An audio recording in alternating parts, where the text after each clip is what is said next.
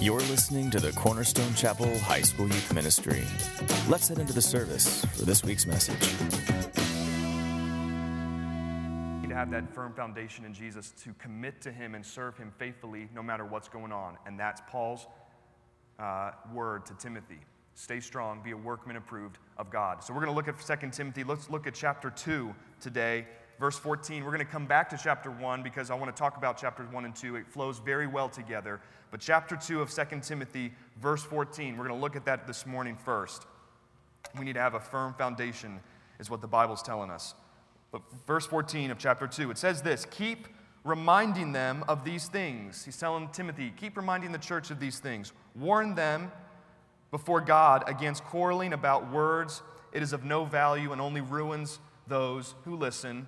Verse 15 Do your best to present yourself to God as one approved, a workman who does not need to be ashamed and who correctly handles the word of truth. Let's pray. Father, we thank you for your word of truth that we just read.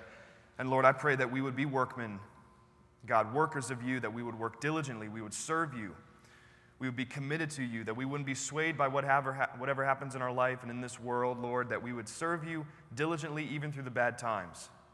Father, help us to have that firm foundation only on your word, the truth. And Father, help us to understand what it means to be a workman of Christ. Lord, that we want to be approved by you. We want to please you in everything that we do. And so, Lord, we are asking you that you would reveal yourself to us, that your Holy Spirit would be present to us, that we'd be encouraged, we'd be equipped, we'd be ready to go out into this world that doesn't know you. Father, that needs to hear the gospel. But Father, we need to have it first in our life so that we can share it with others. So help us to be men and women who are workers of you and serving you continually. We thank you for everyone here, Father, and I do pray a special prayer for the seniors as they get ready for college and everything that they need to do. Lord, I pray that you uh, just go before them. And Father, everything, everybody that's in this room, I pray that you would just um, help us to finish strong in school. Lord, that we would just be diligently working for you every single day of our life. Lord, that we can just uh, know who you are, rest in you, rest in your peace. And Father, just take away any distraction we have this morning. Help us to focus on you. We love you and praise you in Jesus' name. Everyone said, Amen. Amen. That word approved. Look at verse 15 again. Do your best to present yourself to God as one approved. You can underline that word. That word approved can also mean accepted, as one accepted unto God. God accepts you and me. He wants to approve of you and me. He is searching this whole world. The Old Testament tells us that God seeks out who He wants to do His business, who He wants to use in this life. He approves, He accepts every single one of us. We, we love it when we're accepted, we love it when we're approved of something for our practical lives. I'll just go down a list. We're love it when we love it when we're accepted on a sports team. When you make it on a sports team and you try out hard and you're approved, you're accepted, you made the roster, you're happy. It's great. Now the hard part comes with practice and games and making sure the coach doesn't yell at you 24/7, but you've made the team. You've accepted, you've been accepted, you love it. We love it when we're accepted on the job application. Everyone filling out a job application, maybe junior, senior, sophomores, maybe even freshmen. I don't know. We need to all get jobs going, all right? We need to work. God wants us to work, be committed, not be lazy. And so we love it when we're accepted on that job application. You fill out a job application, and maybe, I don't know, I'm just thinking of off the top of my head. I was going to say Blockbuster, but that's not there anymore. Uh, let's, let's go with AutoZone. That's actually took the place of Blockbuster. God bless Blockbuster soul. I know. Anyway. Say you got a job at AutoZone, fill out a job application. I've made it to the AutoZone, all right? Does anyone work at AutoZone? Whew. Okay. Anyway, it's a good place. I've walked in there maybe two times in my lifetime. Anyway, uh, you, you've been accepted to AutoZone, you love it. I've been accepted. When we're accepted into jobs, we love it. Another thing is, when we're approved on your driver's license test, you've passed. Who has their driver's license in here? I need to watch where I'm doing on the road. I do not want any of you to come near me. I'm, ner- I'm nervous. No, I'm a, I'm a great driver. I just don't know about you. Anyway, you've passed, you've made your driver's license accepted, and you have it, you've been approved. It's a good feeling. It's a great feeling, all right? You know, I was 17 when I got my license. I was old. I drove my senior year, loved it, have a good old Chevy Cavalier, 97 Chevy Cavalier, was gold. It was disgusting. It was my grandpa's. He handed it down, didn't have to pay a cent for it. until the power steering fluid just drained out of that baby. And I literally, one time on the road, I'm driving, I can't turn. I'm serious. It starts smoking, I can't even turn. I literally had to just go, oh, please make this right turn. Told my dad, my dad's like, we need to get a new car. Anyway, so when I got my driver's license, 17, drove that Chevy Cavalier for just like one year, uh, maybe two, actually, maybe three. Yeah, it just was, it was annoying. Then I got the Jeep Cherokee, now I got a Jeep Wrangler. Love it. Anyway, uh, when you get your driver's license, it's a good feeling. You're approved, you're accepted, I'm in. I love it. Here's another one. You're approved for a job well done in your math test. I hate math. So when I got an A, oh my gosh, that was like so good. I didn't even take, what did I take in my senior year? I didn't even touch pre calculus. Don't even talk to me about pre calculus. I hate pre calculus. I took algebra plus, wait a minute, algebra plus trigonometry. Oh yeah. Still have no idea how I passed that class. I hate math. If you love math, who loves, who's a math lover in here? Come talk to me because I, I don't know if I would ever like you. You need to help me with my math. I hated it. I loved, oh, here we go. I'm getting off a tangent, but I, this is what I loved. Oh, still love it. History. I got a lot of moans. Who's a history lover? History buff. Hey, it's all the men. It is mostly the men. And one woman. Yes, love it. You love history too? Yes, I love it. I love learning about George Washington. Chopping down the apple tree, even if it was a legend. I don't know. Love it. All right? Shh, getting off topic. But if I was accepted and I approved, my, my teacher loved me and she gave me an A because I did my work right, all right? Not just because I, she loved me. But I get an A on my math test, I love it. You feel good. You feel great. Last and finally, approved as the lead role in the play. If you are in drama or play and you got the lead role, hallelujah, you are just famous now. It's awesome. Now, I never went to any drama plays. I've been to them now since I graduated high school, but when I was in high school, I just didn't, just didn't go. They didn't like me. I didn't even try out, but I knew if I try out, I would have gotten the lead role. I'm telling you, I would have. Anyway, never mind. But again, my whole point is we love it when we're accepted. We love it when we're approved. We love it when we made it and people like us. It feels good. It boosts our esteem up. We love it. The same thing goes with our walk with the Lord and our spiritual life. He wants to approve of us and accept us, but we need to work. We need to work at it. Now, again, I'm not talking about working for your salvation. We already know that the Bible makes it clear it's by grace you've been saved through faith, not about works, so no one can boast. But God still calls us to be men and women who work diligently, who serve diligently, who are continuing to live and walk with Jesus in a daily relationship with Him. He calls us to do that. He wants to approve you and I. He wants to place that stamp of approval, that acceptance that you've made it. I love you. Now, again, God loves all, but He wants those to come in a relationship with Him to be called His children. Again, I think this world is a little twisted because it says that we're all children of God. No, we're not. The Bible makes it clear. Once you ask Jesus into your heart, you're a child of Him. You've been adopted into His family. But when you're outside of the family and you're living your own life, you haven't accepted Jesus in your heart, you're not a child of God. You're a child of the devil. That's what the Bible says. I didn't say it, the Bible says it. We're wandering out around this world on our own we're children of the devil. We're children of darkness. God says, I want to adopt you into my family. I want to accept you and approve you into my marvelous light. Then you are a child of me. But we need to work at that. Look again in verse 15. Paul would say this to Timothy Timothy, I just want, to I want you to try your best. Do your best to present yourself to God as one approved, a workman who does not need to be ashamed and who correctly handles the word of truth. He says, Timothy, I want you to do your best at this because this is going to be the hardest task you will do.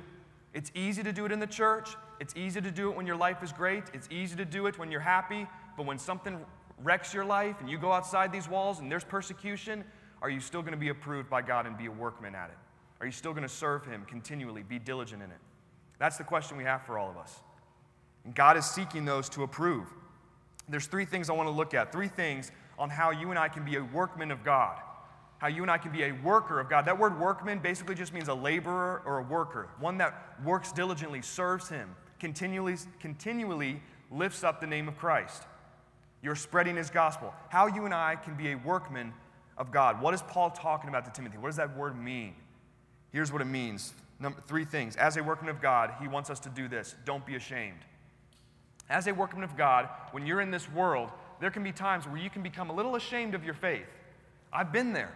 I've done that. I've been ashamed at one point, okay? I think a lot of people think, like, if you're a Christian, you can never be ashamed of who Jesus is. But I think all of us are human. I think it happens once in our life, in our, in, once or twice in our lifetime. It happened to me at school. There was times where I was ashamed of, you know, knowing Jesus. I was ashamed of being a Christian. Then God convicts me. God says, "Look, my grace is sufficient for you. Don't be ashamed of who I am. I saved you by my blood. Why are you ashamed of me? Because no one's going to like me. Really? That's why you're ashamed? Man, I don't want to be that person on the great white throne judgment when God says, Hey, were you ashamed of me? No, I was never ashamed of you. Yes, you were actually. Remember this time? You were ashamed of me. You disowned me because of popularity, because you weren't going to be liked by your friends. It's going to be worse for them that don't know Jesus, who see Jesus now face to face and, and says, where, where was I this whole time? Now I know Jesus is the, is the Christ, the Son of the living God. And you could have had a chance to be a witness to them, but yet you were ashamed of Jesus, so you did whatever they did. I've been there. I've been there. It's tough. So, to be a good workman of Christ, to be a good workman of the Lord, be diligent in this. Paul says, number one, don't be ashamed. Let's look at chapter 1, verse 8. Chapter 1, verse 8, he says this So, do not be ashamed to testify about our Lord. Number one, first and foremost. And then he says, don't be ashamed of me as a prisoner either. Because in that time, I think a lot of people put a lot of stock into Paul because Paul was the man. I mean, he did. He wrote a third of the New Testament, he was used by God greatly. So when they are associated with Paul, but Paul's in prison, that looks bad. Society's like, who is this idiot, this jerk? He's in prison, and you're still following him? So Paul says, first and foremost, I don't want you to be ashamed of our Lord. Don't be ashamed of who Jesus is because he saved you and he loves you. He's a friend of you. Are you going to be ashamed of your friend? Don't be ashamed of him. And also, don't be ashamed of me that I'm in prison. Don't put your stock into me because I'm Paul and I, and I wrote the third of the New Testament. Put your stock in Jesus. Don't be ashamed of who you are in Jesus. Your identity, if you're a Christian today, is found only in Jesus by the Holy Spirit. You don't need to be ashamed of that. But again, we are human. You know, Christians are not sinless people. We still can sin once in a while. But God says that you need to be secure in your foundation in me, and you need to understand that when you are ashamed of me, just because you want to please other people, it never goes right. It may lead people others, others astray. You may, be, you may be known as a hypocrite because you do the things they do. Hey, I thought you were Christian. Why are you doing this? And that's when it can be dangerous because Jesus does not delight in that. He's not pleased by that. But He's going to reward you when you're unashamed of Him. And you can speak boldly about Jesus to your friends. Jesus is going to bless you for that. You may be persecuted by the world, and you may feel like, why am I persecuted? I feel like I'm cursed rather than blessed. God says, in the end, it may take a year, it may take two years, it may take ten, 10 years down the road, but He's going to bless you and reward you for that.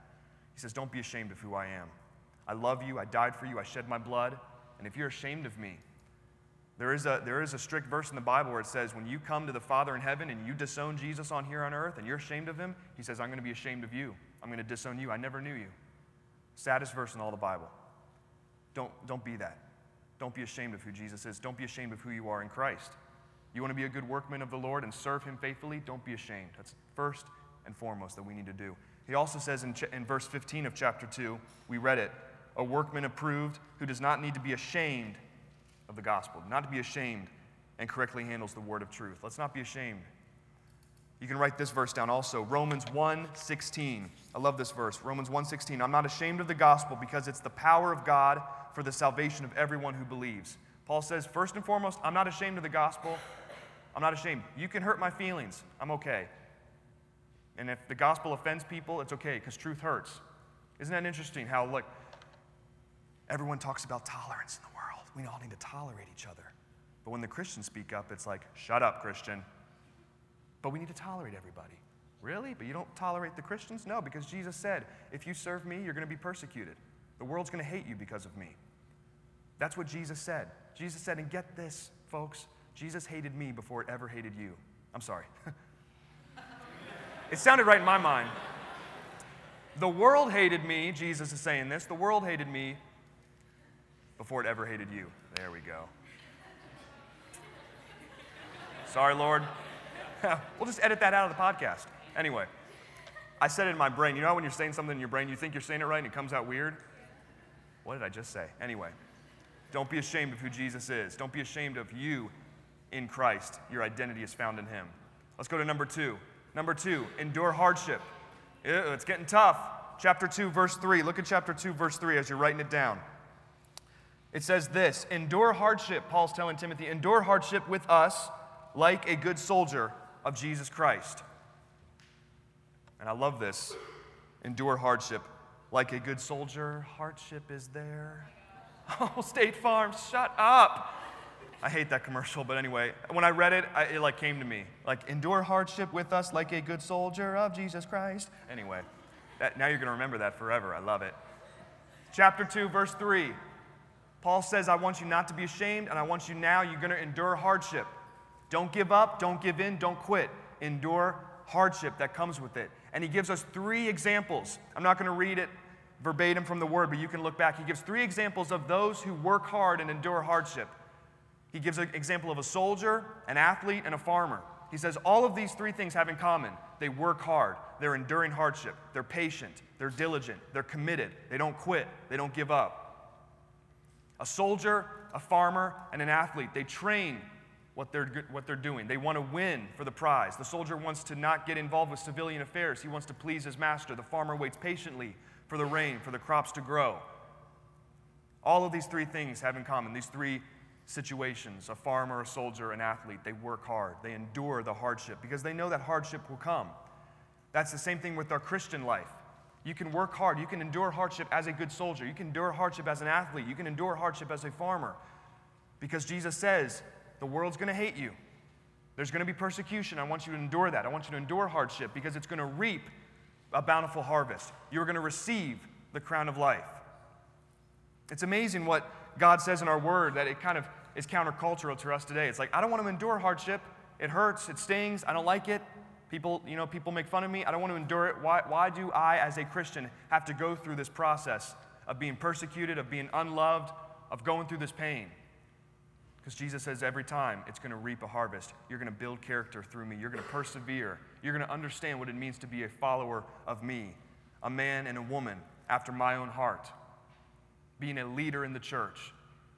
Understanding that, look, the world looks at things differently than what the Bible says. And Jesus flipped always. He flipped the economy, He flipped everything in our culture. He says, look, love your brother, love your enemy, don't hate him.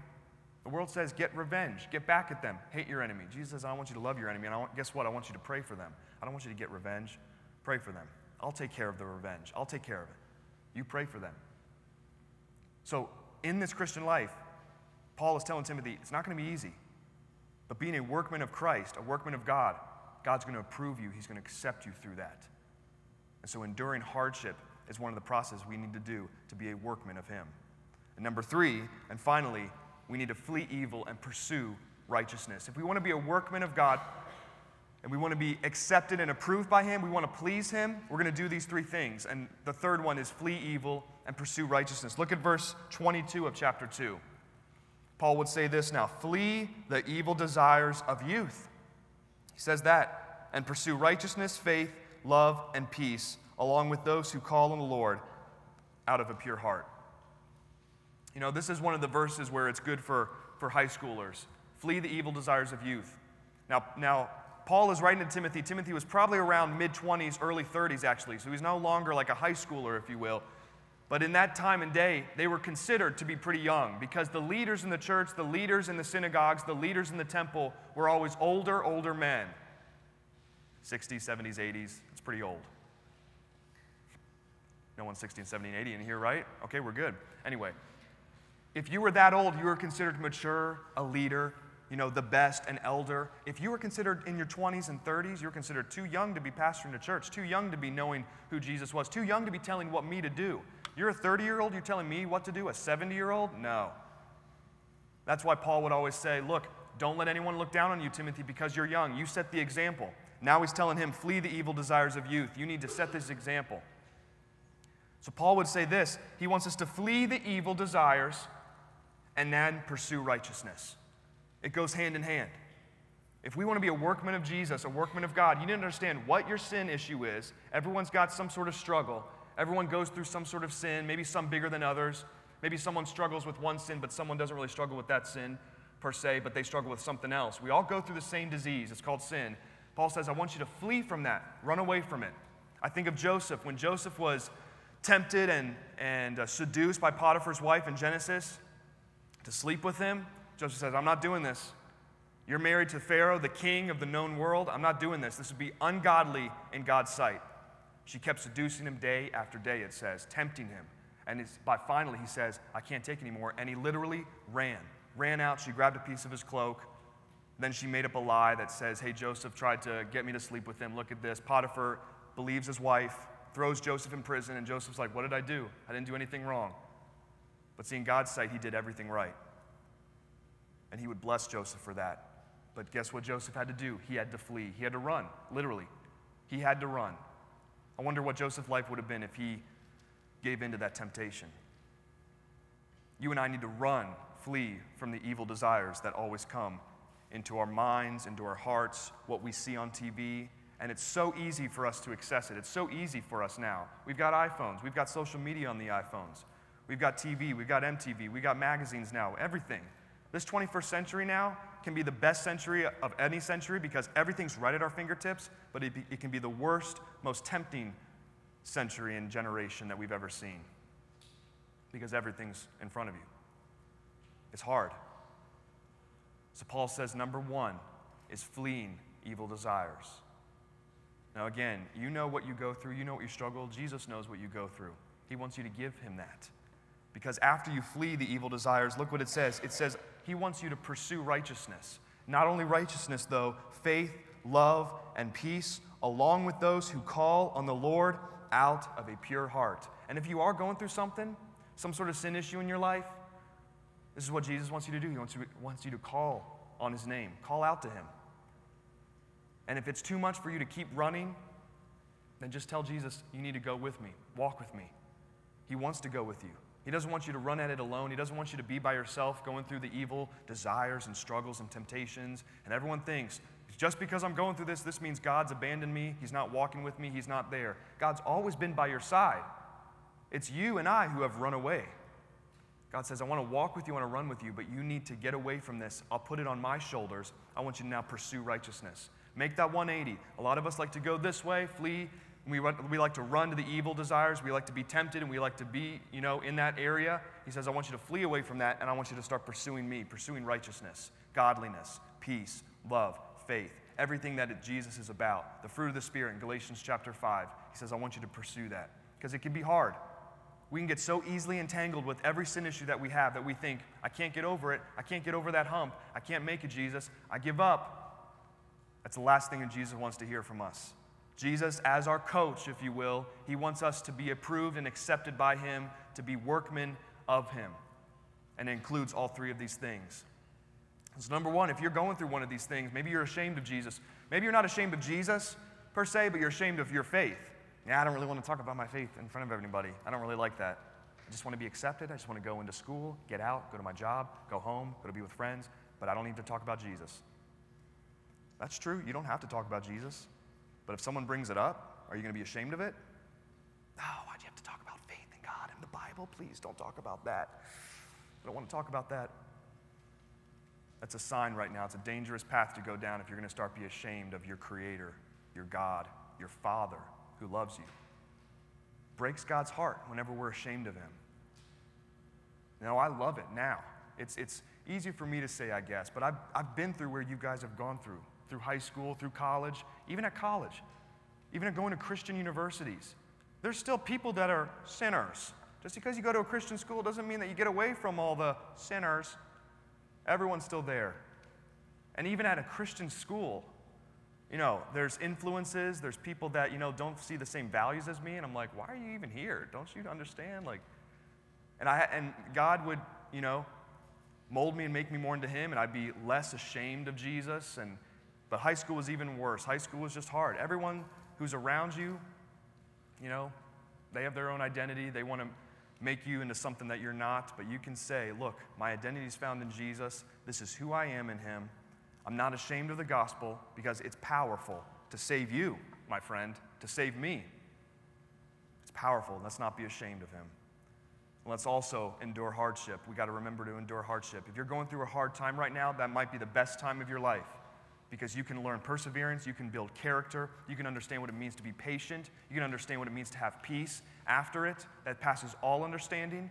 You can understand what it means to have Jesus walk hand in hand with you through any situation. If you ever, if you never go through a hard time in your life, I mean, I don't know where you are with the Lord. Everyone goes through hard times when you're a Christian. If you're not, it's because you don't know Jesus. You do anything you want. There's no really hardships. God says, and when you're walking with me, I want you to endure it. Be that athlete, be that farmer, be that soldier. Go through it, work hard. And number three, uh, we need to flee from the evil desires that we have, evil temptations, evil that is all around us. We need to flee from that, start pursuing righteousness. Now, again, you can read these three things and go home and be like, oh, that was a dandy sermon. Love it. You can get right back into what you've been doing, though. This has to be real for you, folks. This was real for Timothy because this was Paul's final word to him before he would die and pass the torch to the next generation. And we have it for today, 2,000 years later. The church is still passing the torch to the next generation because God is looking and seeking those who he wants to approve and accept to be a workman of God. Just like we can be accepted onto a sports team, God is looking for those to accept and approve to be a workman of him. There's different stages in the Christian life. You may be saved, but you're just not that mature. You can still be immature and be saved. God wants to build you, He wants to mold you, He wants to make you more mature like Him, be more like Christ. Let's do that today. Let's be workmen of Jesus, living for Him diligently, not caring what the world says, not being ashamed of who Jesus is. We don't want Jesus to be ashamed of us. Amen? I don't want that. I want to be accepted by Jesus today. Live this life that Jesus has given me to share his gospel. I don't want you guys to do the same thing. Amen? Amen. Let's pray. I'm going to pray for you guys. Father, we thank you for your word. Lord, I just lift up every man and woman in this room. Lord, that they would know what it means to be a workman approved by you. And Father, it's, it's going to take diligence, it's going to take time, it's going to take effort, it's going to be hard, but we want to endure the hardship. We want to work Lord, for you. We want to serve more for you. And Lord, it's, it's tough in this world. But I pray specifically for those that may be ashamed of you, Father, may be ashamed of their faith, that don't like going through the hard times, so they try to bypass it. They want to get back to the happy times, Lord. Or maybe they, they still haven't fled from the evil desires. They're still kind of pursuing that rather than pursuing righteousness and pursuing you. So, Lord, help us to be men and women who are workers of you, who know what it means to work diligently. Lord, I pray that we would try our best. Lord, sometimes we're going to fail, sometimes we're going to fall. That's why Paul says to Timothy, try your best. Lord, we just want to do that. We want to be men and women who try our best every day to be pleasing you so that we are accepted, we're approved. Even if the world doesn't accept us, even if our friends don't accept us, even if our own family members don't accept us, Father, we know that you will accept us if we please you, if we're unashamed of you if we're pursuing you, I pray that each and every one of us would do that. Lord, that we wouldn't be ashamed of the gospel. We wouldn't be ashamed to talk about you with our friends. Lord, that I want this to be life changing for us because we understand what goes on in the church, but we need to have power, Lord, by your Holy Spirit outside the church as well. So, Father, thank you for this time. I pray you go before us now as we go on our day, as we finish strong in the school year. Help us to be still workmen of you even through the summer, Lord to be in season and out of season, always learning more about you and to please you more. We love you, we praise you, and it's in Jesus' name everyone said, Amen. For additional teachings and to learn more about the Cornerstone Chapel Youth Group, visit us online at cornerstonechapel.net.